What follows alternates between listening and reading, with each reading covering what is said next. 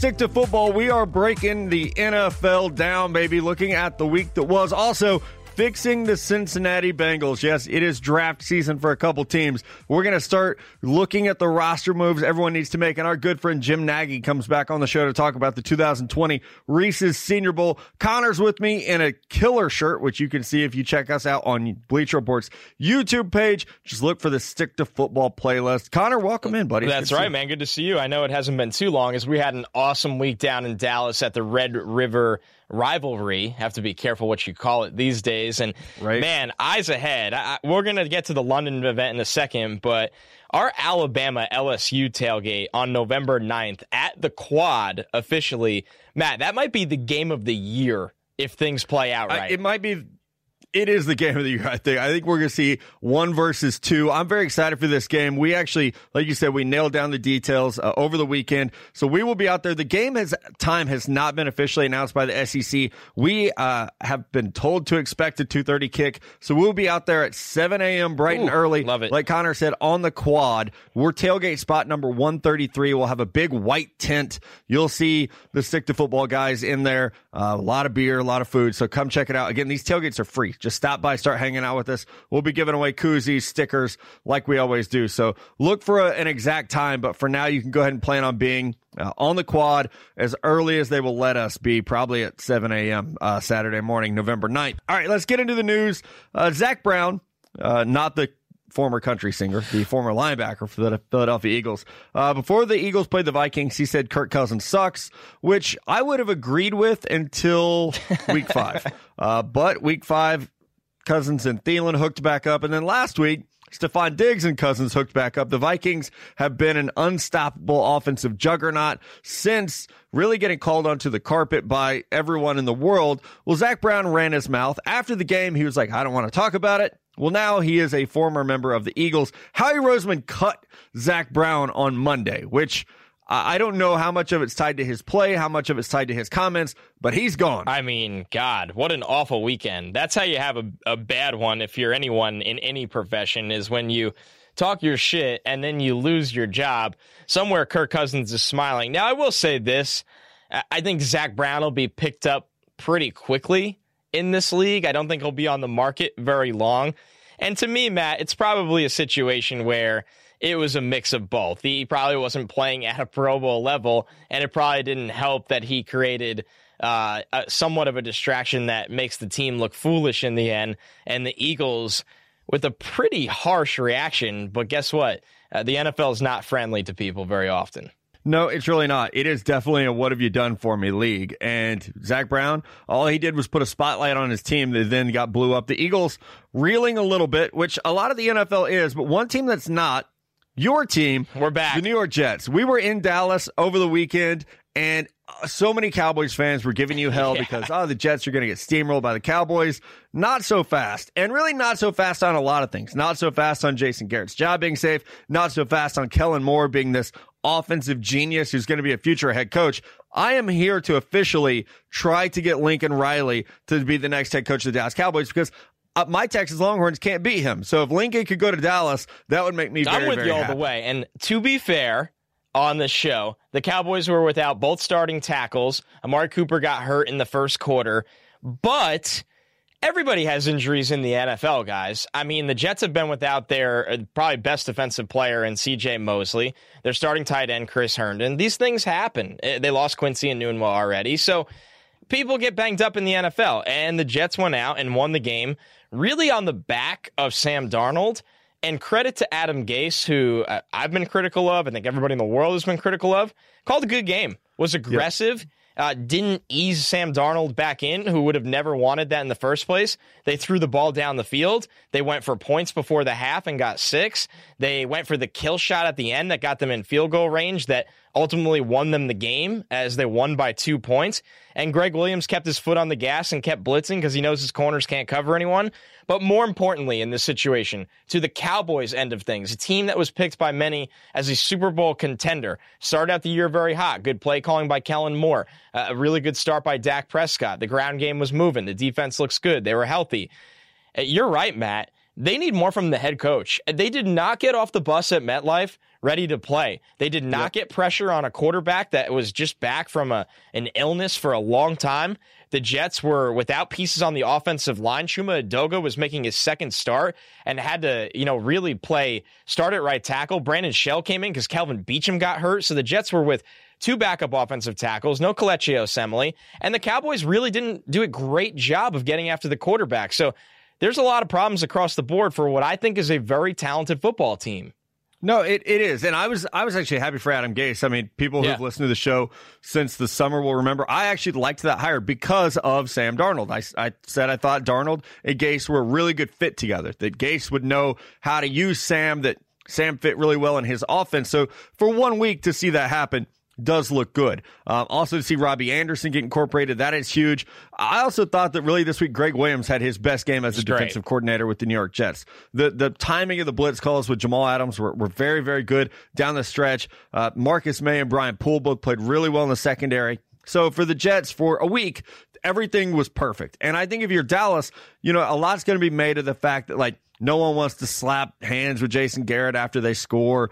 There is something to that. I, I really believe that. I think you can look at Atlanta. I think you can look at Pittsburgh. I think you look at, at Dallas right now as teams where the message is maybe stale. We always stale. Say and we could see yeah, we could see a refresh really at the head coach position. Not that those teams lack talent. It's just you you almost need new leadership. You need a new voice in the building to get things done.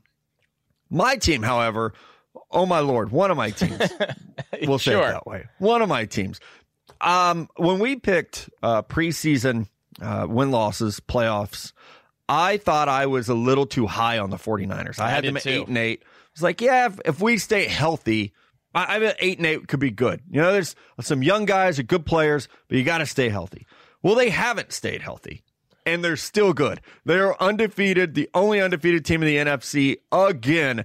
And they are doing it because that defense, I think it is the most fun defense to watch in the NFL right now with how attacking they are. Nick Bosa is able to do so many things on the edge, and in large part thanks to what happens with DeForest Buckner drawing attention in the middle. Arik Armstead is finally living up to his potential. Dee Ford is flashing. The Niners are just fast defensively, and they are very aggressive. It makes them a blast to watch. I like watching the Patriots defense too. I think Stephon Gilmore's the best corner in football right now. But the Niners, they're getting it done. One thing that I, I like about this team, they're doing it differently every week. Like they can outscore you or they can shut you down. They'll rush for 300 yards, or it's a game where Kyle Shanahan, after the, the game, will let his defensive coordinator do the press conference because he's been that impressive uh, calling the defense. So I, I think are the Niners for real? Yeah, I definitely think they are. But also, it's encouraging that they're showing they can win in a couple. Yeah, I picked them ways. to win six games, and they've won five out of five so far. So uh, things are looking good for the Niners right now.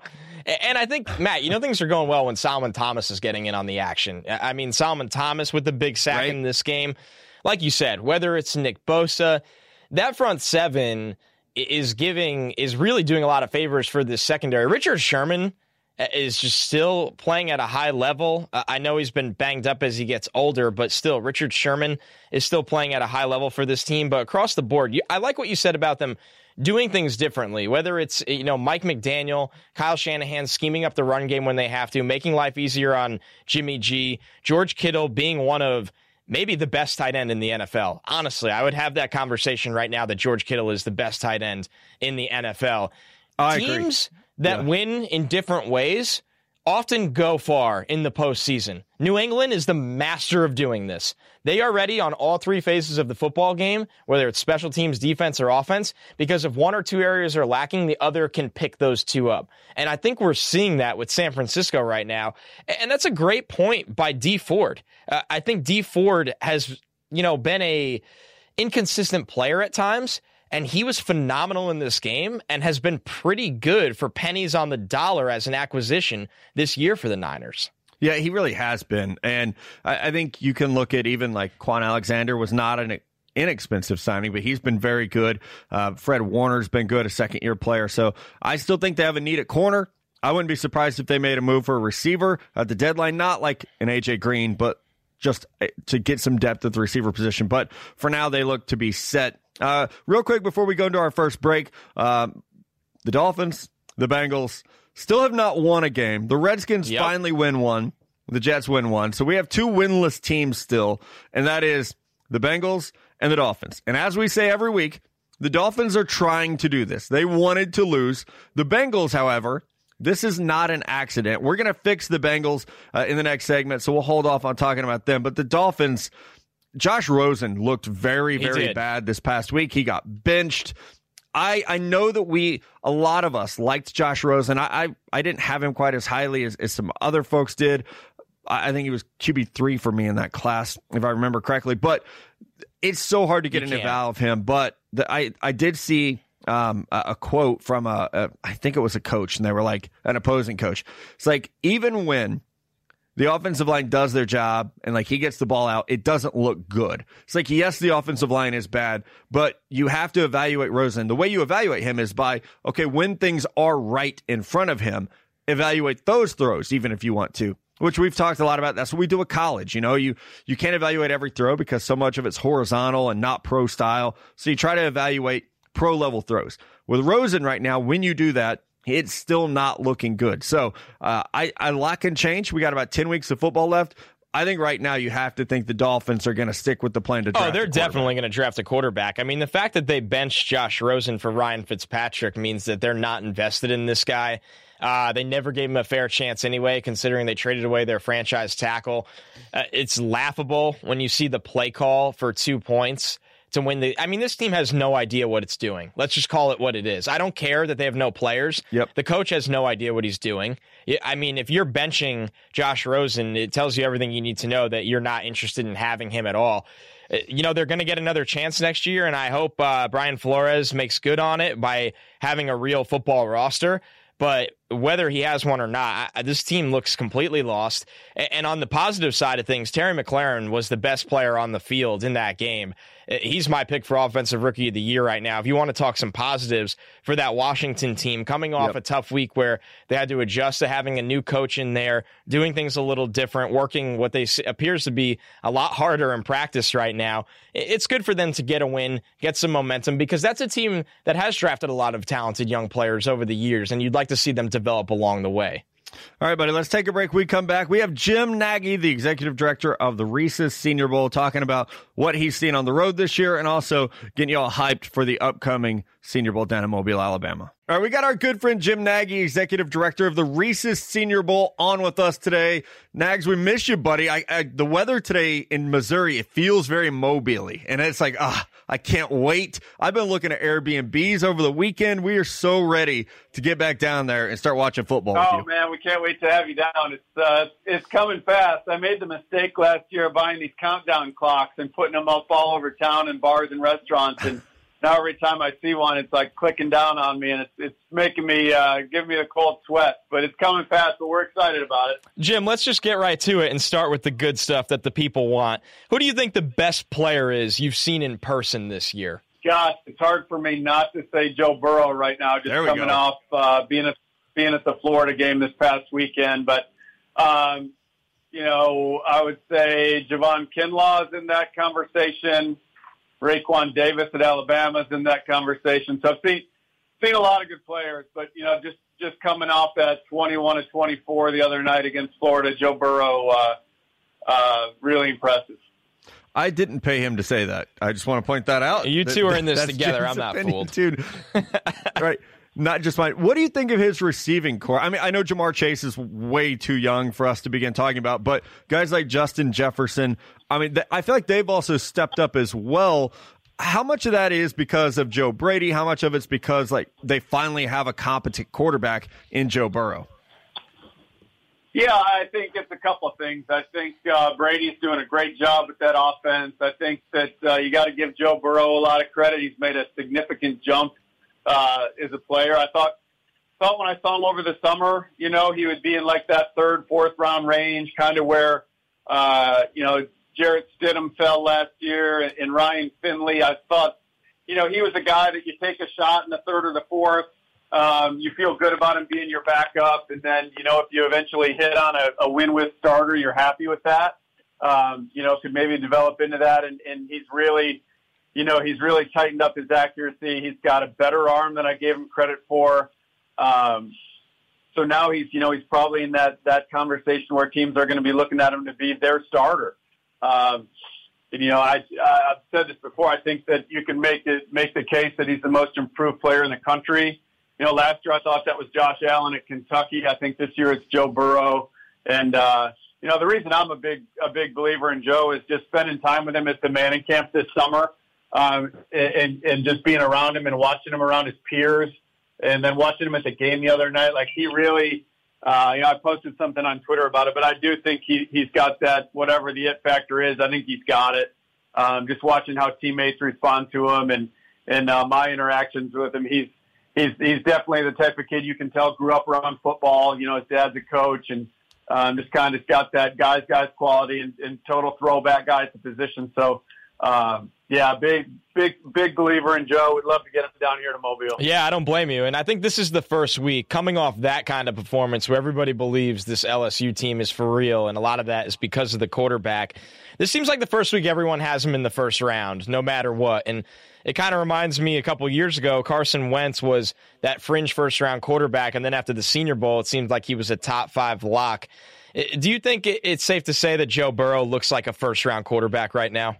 Yeah, I, I do. I definitely do. And I think that uh, kind of like Carson, I remember when I was working for the Seahawks, uh, you know, we really weren't in the quarterback game, but we still interviewed every player. So we had Carson up to our room. Um, all the scouts were up there, and, and usually there's a bunch of players in the suite that we used to get. And uh, Carson was up there by himself, and he just he took over the room. You know, like he just the the person. He's such a such an awesome individual, and uh, I just I have a feeling Joe will do the same thing down here. The more teams spend time around Joe Burrow, um, the higher his stock's going to go because teams are going to want this guy to be their quarterback. Yeah, uh, Joe Burrow looks absolutely amazing, and and I'm, I'm glad you mentioned Javon Kinlaw because I felt like there were name he was a name over the summer, and people kind of forgot about him, but the, he has been unstoppable, and I think uh, a big game like South Carolina beating Georgia is going to put him a little bit more on the radar. But this is actually a really good uh, senior D line group, which is something we don't see very often with with Kinlaw, with Derrick Brown, with Raekwon Davis. Those guys going back to school. How good is that for you? How good is that for them in the NFL?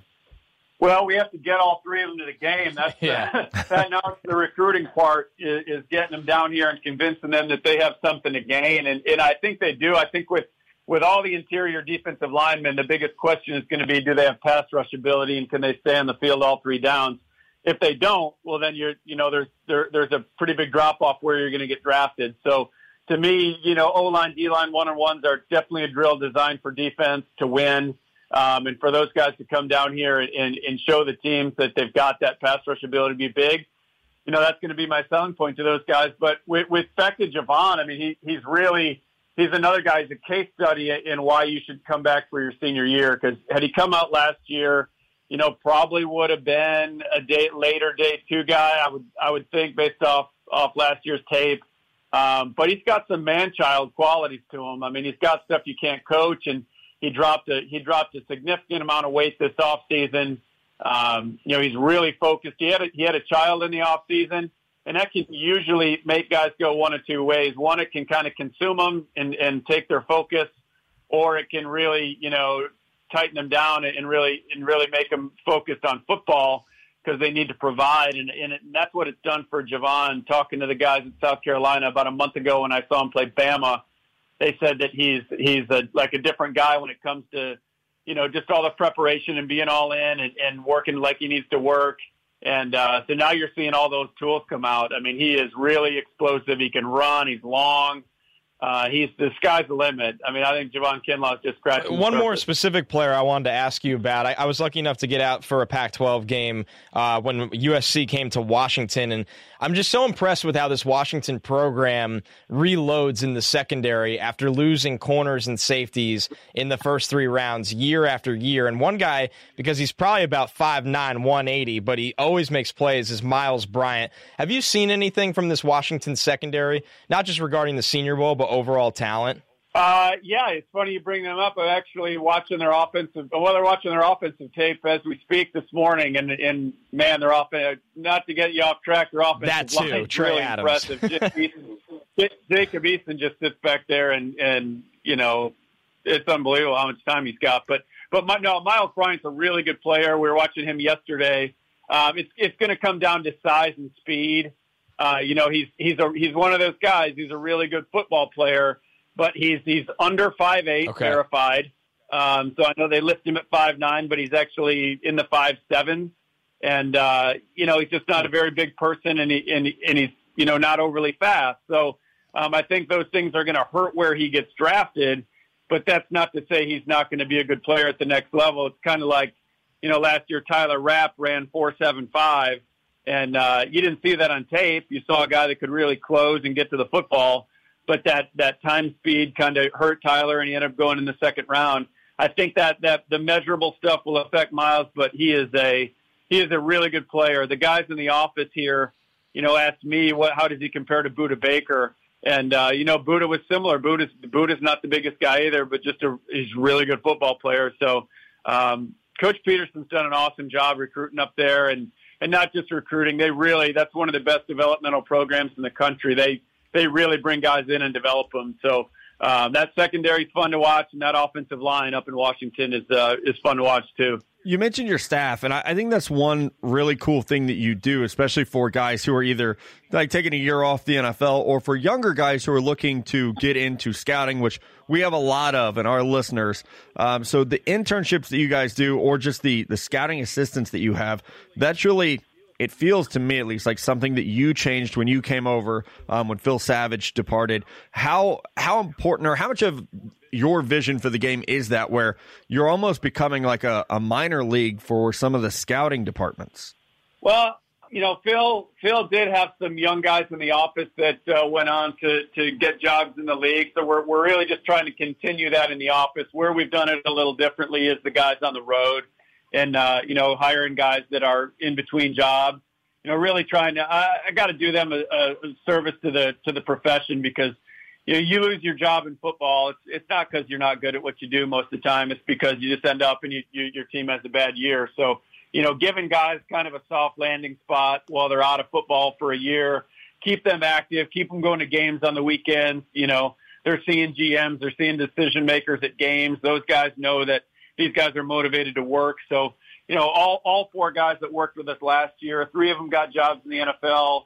One got a job up in the CFL. He actually turned down an NFL job for a, for a CFL job. And, and now we've got six. We've got six on the road this year. And, and uh, and then these in-house jobs. Both our guys went on to, to the Raiders and the Falcons, and it, it's just it's a, it's a good way to give back to the profession. You know, it is this the, the profession's been great to me, and uh, anything I can do to to help guys that you know that I worked with on the road for years, and then and then the next generation, you know, kind of paying it forward and training these guys and getting them ready. Uh, it's I feel like I need to do it. So, with it being your second year as the executive director or second full season here, was there anything you went back to last year and said, hey, we're going to do this differently this year, or any additions? What kind of changes have you made uh, during your evaluation process this year? Yeah, I mean, we, we really did try to take a step back and kind of self scout ourselves. And, and it started with last year's roster.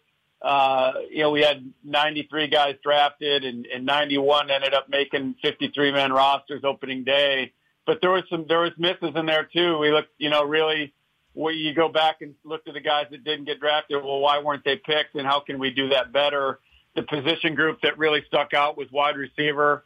Um, you know, calling around the league, I, I called around to, you know, spent a couple months just randomly calling teams every couple days and asking why why they thought guys didn't go. And we had eight receivers not get drafted last year. You know, and a lot of it was, you know, the feedback was Jim, it was just a bad it was a bad wideout class.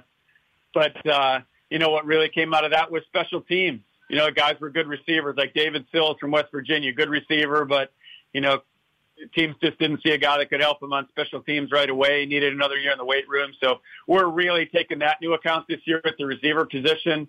Guys that have return ability, legit, legit return ability, uh, and or special teams coverage stuff.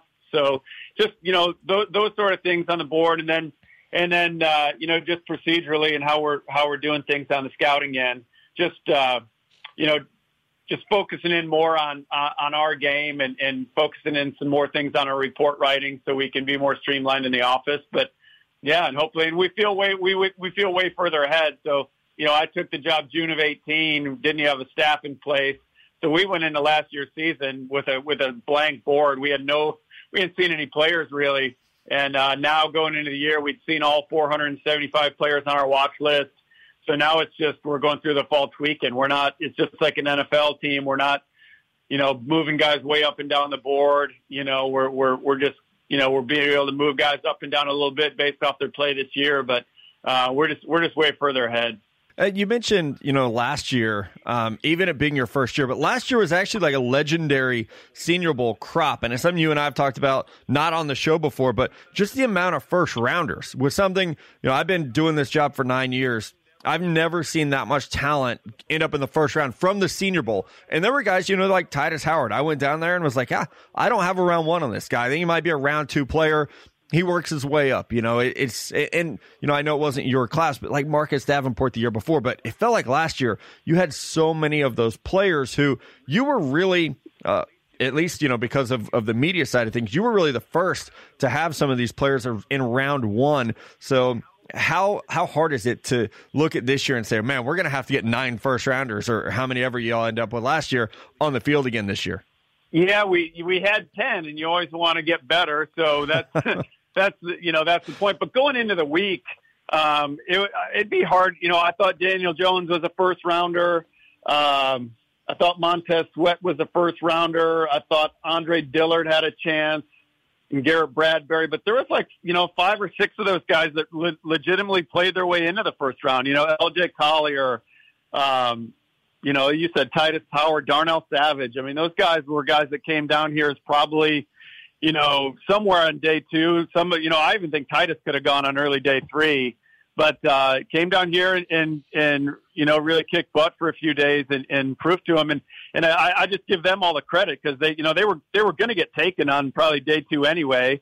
A lot of guys in previous years would have would have listened to an agent or listened to a family member and and sat out and just went to the combine, but you know, those guys all came down here to compete and play football. And that's, uh, like I told them, that's what the NFL wants to see. I mean, I've, I've been a part of teams that, you know, like drafted guys off the combine and what, what guys were doing in shorts and, uh, made a lot of mistakes that way. So I think the league has realized that, you know, that, hey, let's get back to football and what these guys do in, in helmets and pads and not so much, you know, the other, the, the underwear Olympic part of it. So, um, give it, give credit to the players and hopefully, you know, the hope is that this year's class saw that success, saw 40 guys in the first three rounds come down here and, and 10 first rounders where um, they saw some of these guys help themselves and they see the value in our game. Jim, any small school, even FCS kind of guys already jumping out to you yet, or is it too early for that? No, no, that's a good question. You know, that's when I say we're ahead. That's where we're way ahead. Nice. So, you know, we identified a bunch of these guys over the summer, and we were able to build those guys into our schedule for the fall and making sure we go see these guys live. Whereas last year, guys were just popping up. You know, we are getting phone calls about Corey Ballentine at you know, um, you know, out in Kansas, and going to see Corey, uh, you know, Corey play, and, we, and it really was tough from a scheduling standpoint. You know, to to in the middle of the fall kind of to break from your schedule and make sure you get a guy into Washburn. you know, yeah. so um, right. yeah. So over the summer, you know, some of the small school guys, Kyle Dugger is always a name that comes up. I know he's been a hot guy kind of on social media lately.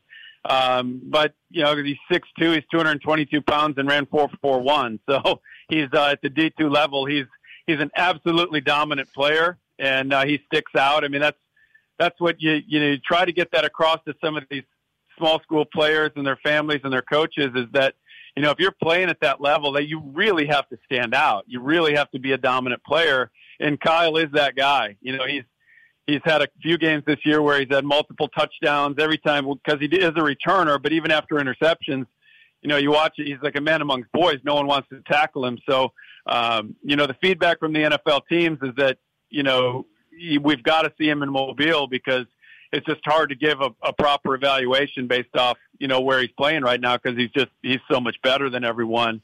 So he would be a guy. Adam Trautman, the, the tight end at Dayton, we saw a couple weeks ago live for the first time, and uh, he had four touchdowns in the first half. My scout, our scout, our scout was double dipping that day, Brian Adams, and he was like, "Well, I'm."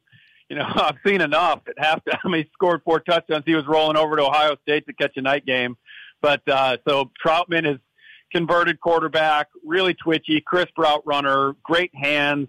Uh, he had a one-handed touchdown this week that was just incredible, um, but makes a lot of contested plays. So really intriguing guy in the pass game. So and, and James Robinson, the running back at Illinois State, is a big 220 pound dude that is really patient and runs hard and um, good after contact. So yeah, that's that's been the great part of having a staff in place for a year is, is identifying those small school guys early. Jim, before we let you go, uh, again, something uh, you know we have the pleasure of talking to a lot when we're not on the podcast. It's something that that we have talked about is that Mobile is a great destination for football fans. It's something uh, again, I, I think this will be my tenth Senior Bowl this coming year, which just means I'm getting old. But you know, we we talk a lot about it on the show that like this is our favorite trip that we take because we get we get to all come together uh, with a lot of our listeners, a lot of our readers, but all we do is sit in the stands in 60 degree weather and watch football. You don't have to have a press pass to sit in the stands and watch football. And then we go out and drink at night and eat really good seafood. How much is that part of, of where you guys want to take this game in terms of it's a very affordable, fun destination for people that love college football and the NFL draft? No, I appreciate you asking that question because, you know, that was spending, spending time in Nashville for the draft. It was an eye opener for me you know, when you're working for a team in the NFL, you're worried about building a football team, and you're not worried about you like you're not worried about what goes on in and around the draft. But to see all those people in Nashville was an eye opener because I, I truly believe what we have here in Mobile is is such a great event in terms of if you're really a football person, if you love the draft and you love football, like you said, you can go to practice and sit in the stands, you know, or, or go down by, you know, go by the field and, and stand ten feet from these drills, or come over to the hotel and last year you could have taken a selfie with Gardner Minshew or Daniel Jones or one of these guys or Baker the year before or Terry McLaurin. I mean, all these guys are blowing up now. You, you, you could have had access to those players. And then at night, like you said, you know, stumble into a bar and, and see, you know, John Schneider or, you know, Mike Vrabel or, or Matt Miller or Connor Rogers or, you know, like have a beer with, with, with guys that, uh, you know, football guys. So if I'm a fan, like that's a really, that's a really cool week. So what, what we need to do, that's why I appreciate you asking the question. We just need to get the word out to fans and what, what this week is and how, how awesome it is if you're really a football person. Um, you know, we're building things out. We're having, we had, did a leadership conference last year. Um, on Thursday, we're going to have that again. Gary Vee is going to be our, our keynote speaker at that. Friday night wow. this year, Friday night this year, we're doing a, a street party and parade with the players. They're gonna they're gonna throw autograph footballs to the kids, and we're gonna have you know, bands, and then we're, we're we got a we got a pretty cool musical act lined up for a concert downtown here, free concert. So downtown's going to be packed. So we're just trying to create, you know, similar to what Nashville did with with a lot of with a lot of adult beverages and live music, um, trying to make this more of a party atmosphere because the football part has always been here. Now we're just trying to build in that party atmosphere to give people, uh, you know, three good days to come down here and blow it out, uh, blow it out around the game. Well, I can't wait. It's going to be awesome. I mean, we're more excited than ever for this year, and I know it's going to be a good time. And as always, Jim, we appreciate your time. So thanks so much for coming on. I know we'll talk to you very, very soon because we'll be nagging you about more players in about two to three weeks. so thanks a lot, man. We appreciate it. No, no, I, I, appreciate you guys. And first invites will go out that first week in November, so maybe oh, we can circle the wagons then. That's perfect then. Thanks, Jim.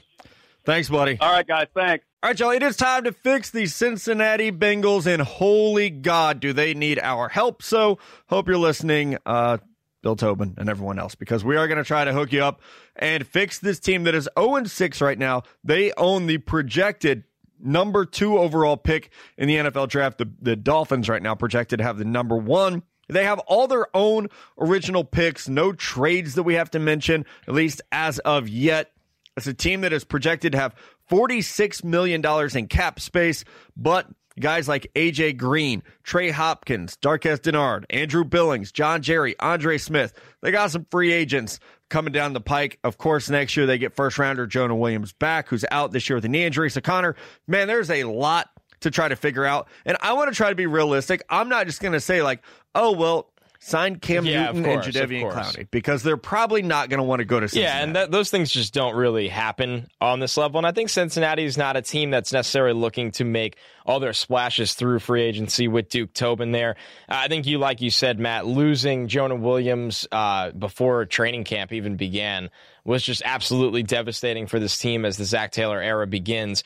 But uh, let's start with just the draft sphere of where this team currently stands. Like you said, they're projected to pick number two overall. I believe Tankathon, because of strength of schedule, does have them at number one. Do we think this is a team that can possibly finish worse than the Dolphins? yes, I mean There's anything's possible, right? You want to if you're a Bengals fan. I want to Right. make that clear. Yeah, no, you absolutely want to, but God, like I, I- guess anything is possible. But the Dolphins are, I mean, are so low right now. Like points scored, they're awful on points allowed. I, I think the Bengals at least have some talent, especially once AJ Green gets back. Andy Dalton's a hell of a lot better than anyone the, the Dolphins are going to put out at quarterback. So I feel like the Bengals will accidentally lose a game or two along the way which really does. I mean, it's going to affect everything because where I would start with the draft is to draft Tua. But if they Of don't have the number one pick, that's not happening. And then we get into a, a conversation of, okay, do we look at a Joe Burrow here at number two overall? I'm Joe Burrow's biggest fan whose last name isn't Burrow, and I think that might be a little bit too high in a draft class that also features Chase Young and Jerry Jeudy. With AJ Green being a free agent, who I think it's unlikely for him to return at this point, or at least not expected. I think you have to consider Jerry Jeudy, even though you don't have your quarterback yet. And then I, you have to look at Chase Young, even with there being a lot of good pass rushers in free agency, whether that's Shaq Barrett, whether that's Jadeveon Clowney, whether that's Whitney Mercilus. I think you have to look at Chase Young there if you're drafting number two overall. So when I when I start this, it- it's like okay, I'm, as a mock draft, Tua would be my pick. If he's not available, it would be Chase Young, and vi- uh, vice versa. You know, I mean, if if Tua's there, that's the guy, obviously. Yeah, I think so too. I think when you look at this, number one, these teams play week 16. That might be the Tua Bowl. The Dolphins versus the Bengals. bowl, there it so is. uh, when it comes down to it, that game is going to be uh, very key when evaluating how this team restructures. Like you said, Tua is the ideal situation as a pick. I think if you're picking second, I'm with you, Matt. I, I don't see how you pass on Chase Young. If you're the Bengals in this new era with a young coach, you need talent right now, a premium talent on the edge, a game changing pass rusher that we believe has the ceiling to be that Myles Garrett, Khalil Mack kind of player. I, don't see how you could pass on that. And we are going to get to a full, well, a four round mock draft at the end of this, but I think that's where this conversation starts. And let's talk about their free agents because they do really have a key one here in AJ Green that his name has been tied to all kinds of rumors. He has not been healthy these last two seasons here. I don't think he brings back a first round pick anymore, although I know a lot of people disagree. I think he brings back a day two pick. Now, I will say this for a Bengals team that the season is over and you should be trying to tank, if he comes back healthy and you can move him for a day two pick, considering he's a pending free agent, you have to do it. You have to move him. So eh, that's where the selling starts for me out of this pending free agency crop they have. No, I agree with you. I, I think you have to try to sell Tua. Or, excuse Tua. My goodness, I'm reading my own notes here. I think you absolutely have to try to sell AJ Green, whether that's to the 49ers, the Eagles, the Patriots. You really should not care as the Bengals. This isn't a time to be picky and say we're not trading you to the AFC. I I would even trade him to the AFC North because you're just trying to start over at this point. So when I, that's what I look at this is like, man, you, have very few assets. You have to try to get something out of the ones that you do have, especially because of his impending free agency. So I would flip him. I agree. He's not bringing back a first round pick on an expiring contract. Maybe a round three pick on that expiring contract with a day three uh, type pick kicked in there to add some value. So that is where I would start. And and Connor, when you look at the guys that they need to re-sign, I think we both actually agree here. I think you have to try Yep. to keep Trey Hopkins, or you're going to the market to sign someone in the middle. I mean, Billy Price. Um, you know, missed his rookie year, so we're still watching him develop. But the, this offensive line is absolutely terrible. So finding okay, there's a couple good pieces here. We got to try to keep those. It's awful. And we're to talk about that offensive line as we get closer to the mock draft at the end of this. But for free agency's sake, listen, if they lose Hopkins, you should go out and pay someone like J.C. Tretter from the Browns within your division that has played at a high level this year. I think you know this is an infrastructure that is going to have a young quarterback in place very soon. You can't have this current offensive line in front of that player, especially in this system. Now, they were very proactive in the draft to get two very good blockers. One being a left tackle in Jonah Williams, who's going to be back. The other being a blocking tight end, Drew Sample, who I, Matt, you said it. They drafted him much earlier than anyone expected. But if Drew Sample could do anything, it is definitely block. But you, you got to tie up the interior after getting those guys, and those guys need to be healthy. So, I think that's where you got to either re-sign Hopkins, go out and get a center. The best one on the external market will be Tretter looking at, you know, Andrew Billings, I'd bring him back. I think you would agree, right? Yeah, I, I loved Andrew Billings. I was surprised he fell as far as he did Me in the too. draft. So I think he is the type of guy you want to try to keep on this roster. Uh, because it's not a complete teardown. So I look at him and say, yeah, that is someone I would like to keep building around. But then I would go out and free agency with that 46 million. I would try to get a Whitney Mercilus or a Shaq Barrett. You're you're probably not getting Jadeveon Clowney. I, I don't I still don't think Chris Jones gets away from the Chiefs. So I think you're in this secondary market where being realistic, we've seen this with the Browns. I think the Bengals to this point too. You're going to have to overpay a little bit for free agents. They can do that and they can do it aggressively by getting to this secondary market instead of going after the top tier guys. So that would be my moves. I would keep Billings. I would keep Hopkins. Uh, and then I would look at Mercilus or Shaq Barrett as the free agents I'm going to sign. I actually am okay with the secondary that the Bengals have. It's a little bit young, but I like William Jackson. I like Dre Kirkpatrick. And in the draft, I think you can look to Yep. bolster your cornerback three or cornerback four position. Yeah, and two free agency ideas I had is you kind of sticking with the outside linebacker, although he's not as much of a pass rusher. Maybe you can get Kyle Van Noy from New England. I know free agents from New England don't perform as well once they leave New England, but Van Noy, Van Noy has really resurrected his career since arriving in New England. I oh think Oh, my God. he could do a lot of different things in this Cincinnati front, and I don't think he'll cost you top dollar. One more who has been one of the best pass catching tight ends in football this year would be Austin Hooper. So Tyler Eifert just can never stay healthy. I think it also goes back to Carl Lawson. As talented as he is, is another guy that struggles to stay on the field consistently. So maybe Get somebody for your front seven, as you alluded to, Matt. Get a pass catcher for the future young quarterback and a guy like Hooper. Let's talk about the NFL draft for this team because that's where the bulk of the rebuild is going to be done in Cincinnati. Yeah, it is. It, this is a team that is wisely building through the draft. And I think that's the plan when you bring in even a young guy like a Zac Taylor as head coach. You want to go through the draft. My first four picks, I, know I said it earlier, it's either Tua or Chase Young. Yep. That's the first pick for them. Uh, again, if they have the first overall pick, it's Tua. If they don't, it's Chase Young. Uh, and then it, it's a trickle effect. In round two, let's assume you get your quarterback, whether it's Tua or Joe Burrow. Let's assume quarterback's going to be a priority. In some way, it's not going to be Andy Dalton. In round two, I would go back to that interior defensive line and go after a guy, and I had him on my notes before we talked to Jim Yep. Nagy, Javon Kinlaw, who absolutely has wrecked people this year, getting after the quarterback. He and Andrew Billings working side by side. I think that's a great foundation in a 4 3 defense.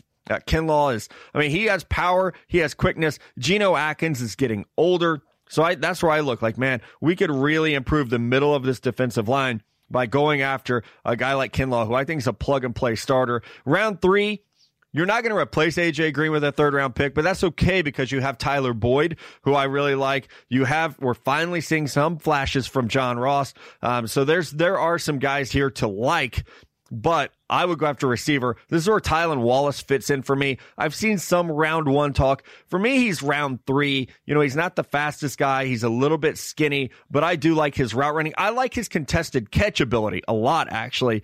With contested catches, you just worry about speed and separation, but I think Tylan Wallace in round three could be a starting level wide receiver at the next level. And then someone you mentioned earlier, again, I swear to God, I did this before the show started. I don't know where Trey Smith is going to, excuse me, you said Trey Adams. Yep. I have Trey Smith. My goodness. I don't know where Trey Smith will slot in. Playing guard at Tennessee, was a guy who's a five star tackle basically back in high school. But I like Trey Smith, what I've seen Yeah. at guard this year at Tennessee. I think someone with a lot of potential. So I have a round four grade on him right now. Um, sorry, spoiler alert, not Trey Adams, Trey Smith. But listen, Trey Smith, it's all about health. I mean, the fact that you can get him on the field, he's a great player when he's on the field. So that's a sneaky, sneaky good ad for the interior, Matt. I really like that pick. I'm going to start mine off with basically what you said with Tua or Chase Young. That's how this thing dictates whether they're picking number one or number two. Another low key thing in all of this is if you get Tua and you're fully committing to him playing right away, you can cut Andy Dalton and save $17 million. And that goes Oh, back to baby. the free agency pool we talked about See ya. to go get a Shaq Barrett, to go get a Whitney Mercilus, to go get an Austin Hooper, to add to your offensive line. So uh, you're talking about $46 million or you're talking about upwards of over $60 million. The Bengals can have some money to work with to really rebuild this team the right way the coaching staff and front office wants to. Back to the mock draft. Tua or Chase Young, number one or number two overall. Round two. This is the top of round two.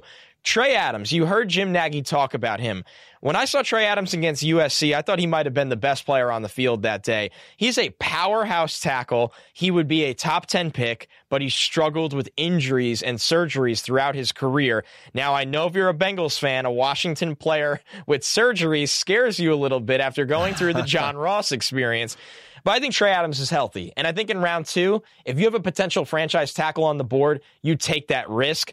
Man, him and Jonah Williams, Jonah on the left, Trey on the right. You build up this interior. Joe Mixon in the backfield. Zac Taylor knows how to scheme up the run. This can be a punch you in the face kind of team down the line. Round three, Donovan Peoples Jones. Me, Matt, me and you always think the same when we do mock drafts, and we don't do them together. You went for the trenches in round two. You went for the trenches. For, uh, you went for the quarterback in round one. I did the same thing round three wide receiver. Donovan Peoples Jones has not had the chance to showcase his talent in Michigan Yep. because of the offense, because of the quarterback. He has number one wide receiver potential. He hasn't been able to show it in college. I think he could be a steal in round three if he does fall that far. Round four, uh, what you said going back to the secondary, maybe you look for a day three, a day two piece to add here. I love Darnay Holmes out of UCLA. That program's been a terror. They haven't done him any favors. He's a great, great student of the game, a great athlete, a good player.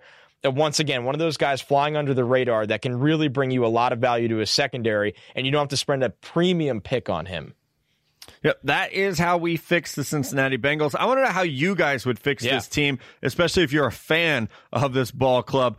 Tweet us at Stick to Football. This could be your iTunes review, your spot wherever you leave your review, review, Spotify, Stitcher, wherever it might be. Let us know how we did, and let us know what team you want to see next week when we start fixing these ball clubs. All right, let's get into some draft on draft questions, buddy. I know this one is near dear to your heart. Mavy asked, "How does Lynn Bowden's move to quarterback get viewed by NFL teams and scouts?" I always say the more you can do, Yep. the better. And so I think that's where we're at with this is okay, this is a good thing. He's showing his the fact that he's a team player, he's showing his athleticism, his versatility. This is a good thing for Lynn Bowden. It's a good thing for his draft stock. And really it's probably the only thing right now keeping Kentucky somewhat competitive. I mean, man, they were down they were down to the wire here and had to convert their best offensive player to quarterback. Now, I believe Bowden played quarterback in high school, so that's why you could see he can actually throw the ball a little bit, as you saw in their weekend this uh, their win this weekend. I agree with you, Matt. I said to somebody on Twitter that asked me actually this this question has come in quite a few times. That's why we put it in the rundown here. You like this if you're a scout because it's kind of a selfless move when he's completely taking away from his great receiving numbers he's had this year and saying, "Yeah, Right. I'll play quarterback because it's the only way we can win ball games right now." He's running the ball a ton, which means he's taking more hits on his body.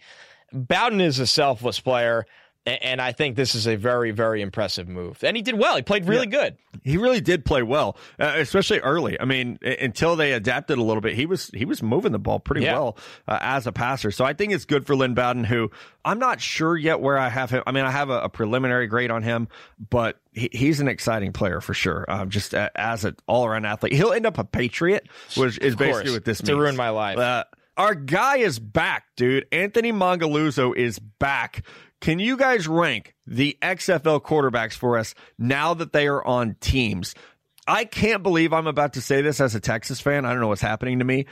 Reuniting Landry Jones and Bob Stoops is something I'm totally, absolutely here for. I think Landry Jones is the best quarterback in the XFL. Man, ah, it's tough. I don't agree, but I do think that offense will be clicking on all cylinders. I'm excited to watch Cardale Jones just for the chaos, although I don't think he'll be the best quarterback. I thought Luis Perez played well in the AAF. He did. He did look good. So that's one that I'm kind of. I know Philip Walker has had some good games in preseason with the Colts at times. Matt McGloin has had some good real life NFL games, and maybe I'm just being a New York homer already for the Guardians. uh, that's what it is. It's an. It's actually. I'll say this, Matt. It's a more exciting group than I expected. I think you look at the list and you, maybe it's because we're nerds. I knew the names and I'm like, these guys can at least play the position and run an offense. And I think Tyree Jackson will be in that mix eventually too. Uh, he's still more of a developmental guy, but we know what kind of talent he has. So the XFL, I, I'm a sucker. I'll be watching. I really will. Oh, I will be watching.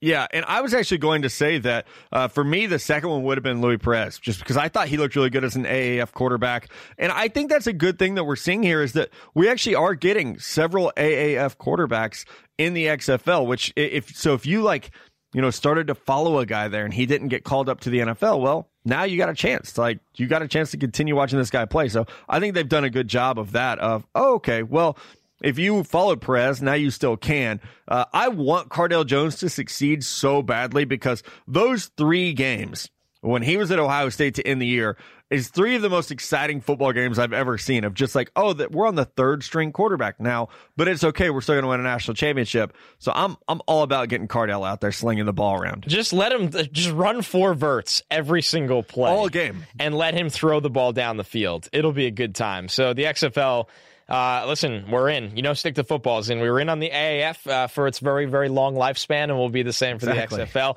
All right, this one from Kiefer. Congratulations to Kiefer because he got married this weekend. Sorry we couldn't be there, buddy. Sometimes you got to work. You are stranded on a deserted island. Which four NFL head coaches would you want with you to help you survive? He says, "Sorry guys, you can't bring Kyle Shanahan or Bill Belichick." Well, that would have been my Bill Belichick would have been my first pick because I think he can figure out everything. Um, so I would actually, I would want Anthony Lynn. I don't know. Uh, we don't talk about him a lot because the Chargers aren't very good. I have so much confidence in Anthony Lynn being able to do basically anything. He's in shape. He's intelligent. Like, listen, I love Andy Reid. I'm not going to a deserted island with Andy Reid. No, it's just not going to happen. I mean, there's no ingredients you know? to cook whatever he wants, so that's. I'm not taking Cliff Kingsbury because if pretty. someone came to save us, he's too good looking. They would take him. Too pretty. You never so, take the pretty guy never, ever take the prettiest guy. So, um, Sean McVay, Anthony Lynn, those are definitely two. Ooh. I wish Gus Bradley were still a head coach because I would definitely take him. Yeah, that would be a really good one. Oh man, uh, Adam Gase is too crazy. Yeah, no, he, he would drive you. Oh, Sean McDermott. He would drive you nuts. Sean McDermott's a, the perfect pick, I think. Yeah, I think Sean McDermott. We need one more here. Well, now we could use him because he is a coach again. Bill Callahan is a psycho but he's he's a deserted island kind of wingman psycho. Right. I think. I'm going to take Frank Reich. He already has the beard. That's a good pick. I wonder what. And he's overcome so much adversity. Like Josh McDaniels doesn't want the job here. You can have it. Oh, your star quarterback retires. Would, you still beat the Chiefs. Would you bring Gr- like, Gruden for the motivation? Fuck no. Yeah, I, I would strangle him within 30 minutes of being there. He's just too over the top. Yeah, he would get annoying. He would definitely get annoying. I, I love him, but he he would get over the top. Oh, that was a good question from Kiefer. I really like that one. I'm actually curious because I feel like our listeners are usually like brainiacs with the explanations of who they would who they would use. I know that's a stick to football throwback. Remember the gauntlet? Oh, I missed that. Yeah, when we get the prospects back on, We'll bring back the gauntlet. Gauntlet will come yeah, back. Yeah, the revised gauntlet. Sure. It'll be like version three or four of the gauntlet. All right, final question of the week from our buddy Tyler Warden. He is a Dolphins fan, so be nice to him. As a Dolphins fan who is fully on board with the Tank for Tua train, that is a hashtag Tank for Tua, what are some negatives about his game that I should be concerned about? Well, at NFL Draft Scout, what are some negatives yeah. about Tua's game? I, I think the first one is going to be the talent he has around him. Like that's that's what you're going to automatically worry about, and that there are there are many times where yeah his touch and anticipation are his best traits, but there are absolutely times where he's throwing to guys who are already NFL receivers and they're playing defenses that just aren't to that level, basically. So I think the talent around him is a question. He has been banged up, especially last year. I don't feel like his arm strength is elite. It's good, but it's not great, which is why I've said he's more Drew Brees with that soft touch, not so much, you know, this home run hitter, this Patrick Mahomes or Josh Allen. huge arm.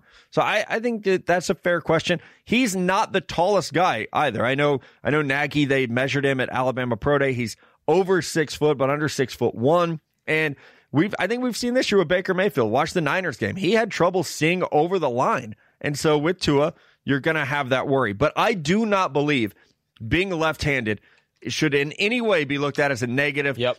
It's just such outdated, narrow minded thinking for me when people tweet me and say, well, do you have to make the left tackle the right tackle? No. Von Miller and Khalil Mack rush off the right side of the line. Your right tackle better be pretty good already. So I, I just don't I don't understand that line of thinking. Yeah, I don't either. I think Tua I'll tell you why the negatives will come out when he measures because he's not an overly well an overwhelmingly big guy and that's not just height. He's uh, do you think he's going to be under six one, Matt?